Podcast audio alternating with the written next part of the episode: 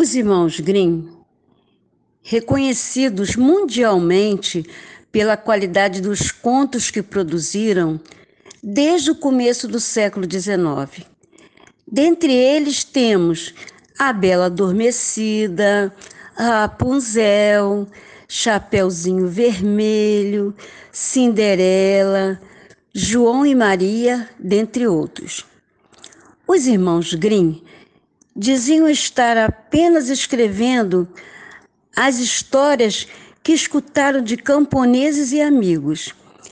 Assim, concomitantemente aos registros do cotidiano, os irmãos Grimm começaram a pesquisar artigos, documentos e recolher histórias da Alemanha para preservação da memória e das tradições populares.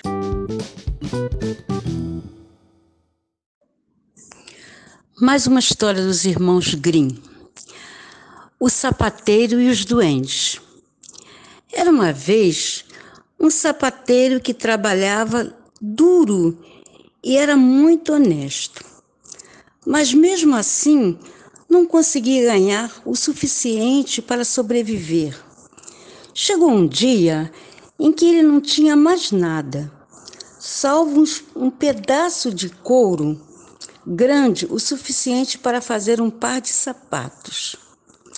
Então ele cortou o couro e deixou tudo preparado para o dia seguinte, pretendendo levantar-se cedo para trabalhar.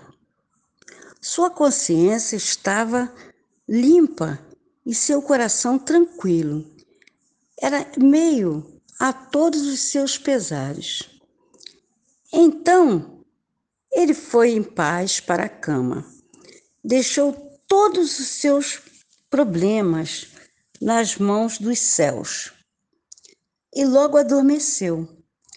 Pela manhã, após fazer sua oração matinal, ele sentou-se para trabalhar. Quando, para sua imensa surpresa, viu os sapatos já prontos em cima da mesa. O bom homem não sabia o que dizer ou pensar do acontecimento tão estranho. Ele analisou o trabalho feito, não havia nenhum ponto fora do lugar. Tudo era tão bem feito e preciso que era basicamente uma obra-prima. Mesmo dia, um cliente apareceu e os sapatos lhe caíram tão bem que ele pagou, por vontade própria, um preço mais alto por ele. E o pobre sapateiro, com o dinheiro, pôde comprar couro suficiente para fazer mais dois pares. À noite, ele cortou o couro e foi cedo para a cama, para poder se levantar cedo para trabalhar no dia seguinte. Mas não foi preciso, afinal, despendeu esforço algum, pois quando se levantou pela manhã, o trabalho estava feito. Logo apareceram compradores que pagaram um bom dinheiro pela mercadoria de modo que ele comprou couro suficiente para mais quatro pares. Ele cortou o couro novamente e à noite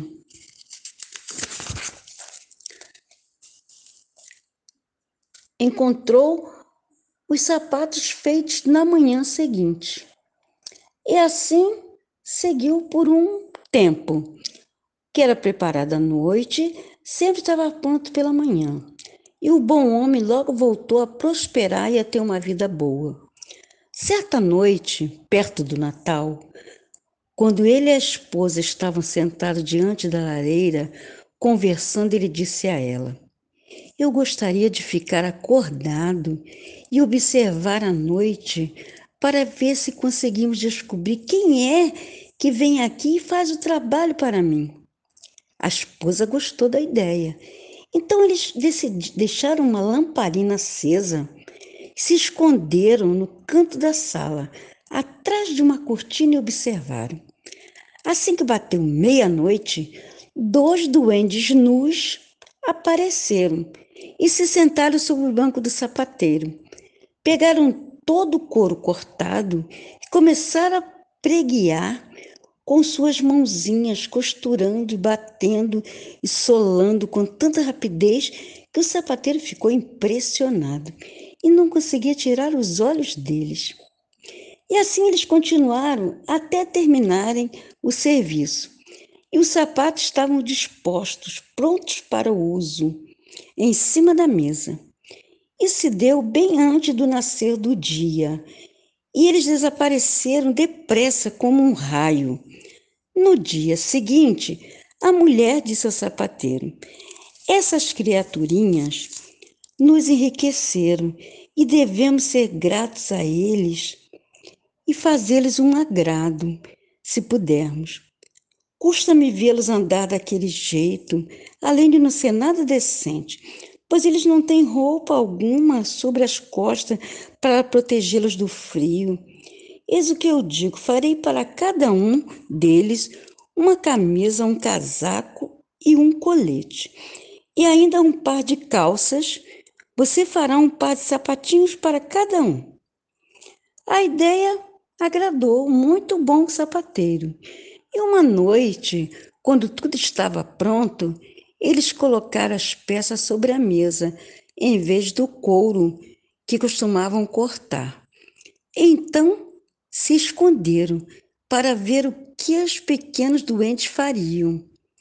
Por volta da meia-noite, eles apareceram, dançando e pulando, saltitantes por toda a sala, e foram se sentar para fazer seu trabalho como de costume. Mas quando viram as roupas dispostas para eles, riram e gargalharam e pareceram tremendamente satisfeitos.